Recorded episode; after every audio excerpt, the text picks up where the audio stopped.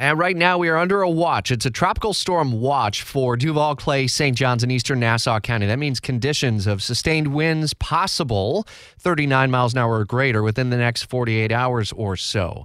Uh, as we continue to track the peak impacts likely Thursday and Friday from Ian, JEA and other power crews and utility companies are uh, carefully monitoring the track of the storm, pre positioning, and encouraging you to be prepared for the possibility of some outages. Live team coverage continues with CBS 47, Fox 30, Action News, Jax's Kennedy Dendy, and JEA making some recommendations to the community, and also Kennedy uh, with some mutual aid resources that are being uh, at least prepared for the possibility of outages.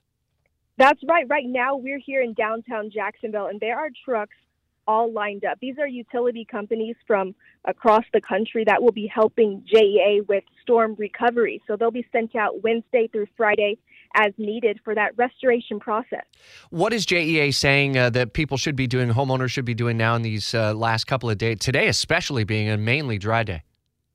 Exactly. So there is one step families can take to help make that process as efficient as possible. So the crews will need to see your house number clearly. Neighbors have missing or faded numbers. If that if you're in that category, you'll want to get that fixed so they can get to your home. If your home is in need of help, they want to get to that home as quickly as possible.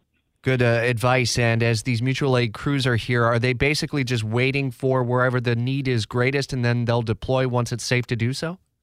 That's exactly right. They have set up staging areas across the city as well as other areas. There's even crews from Texas, Alabama, and even New England on standby. So they're prepared to mobilize to help JEA. And certainly that uh, mutual aid will be in place for the rest of the state as well as we continue to track the peak impacts from Ian wherever they are greatest across our area and the rest of the state. Kennedy Dendy, part of our team coverage live in downtown Jacksonville. Thanks.